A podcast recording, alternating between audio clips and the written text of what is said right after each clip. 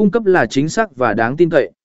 Xác thực tài khoản, Sọp có thể yêu cầu bạn xác thực tài khoản thông qua mã xác thực gửi qua email hoặc số điện thoại. Nhập mã xác thực để hoàn tất quá trình đăng ký.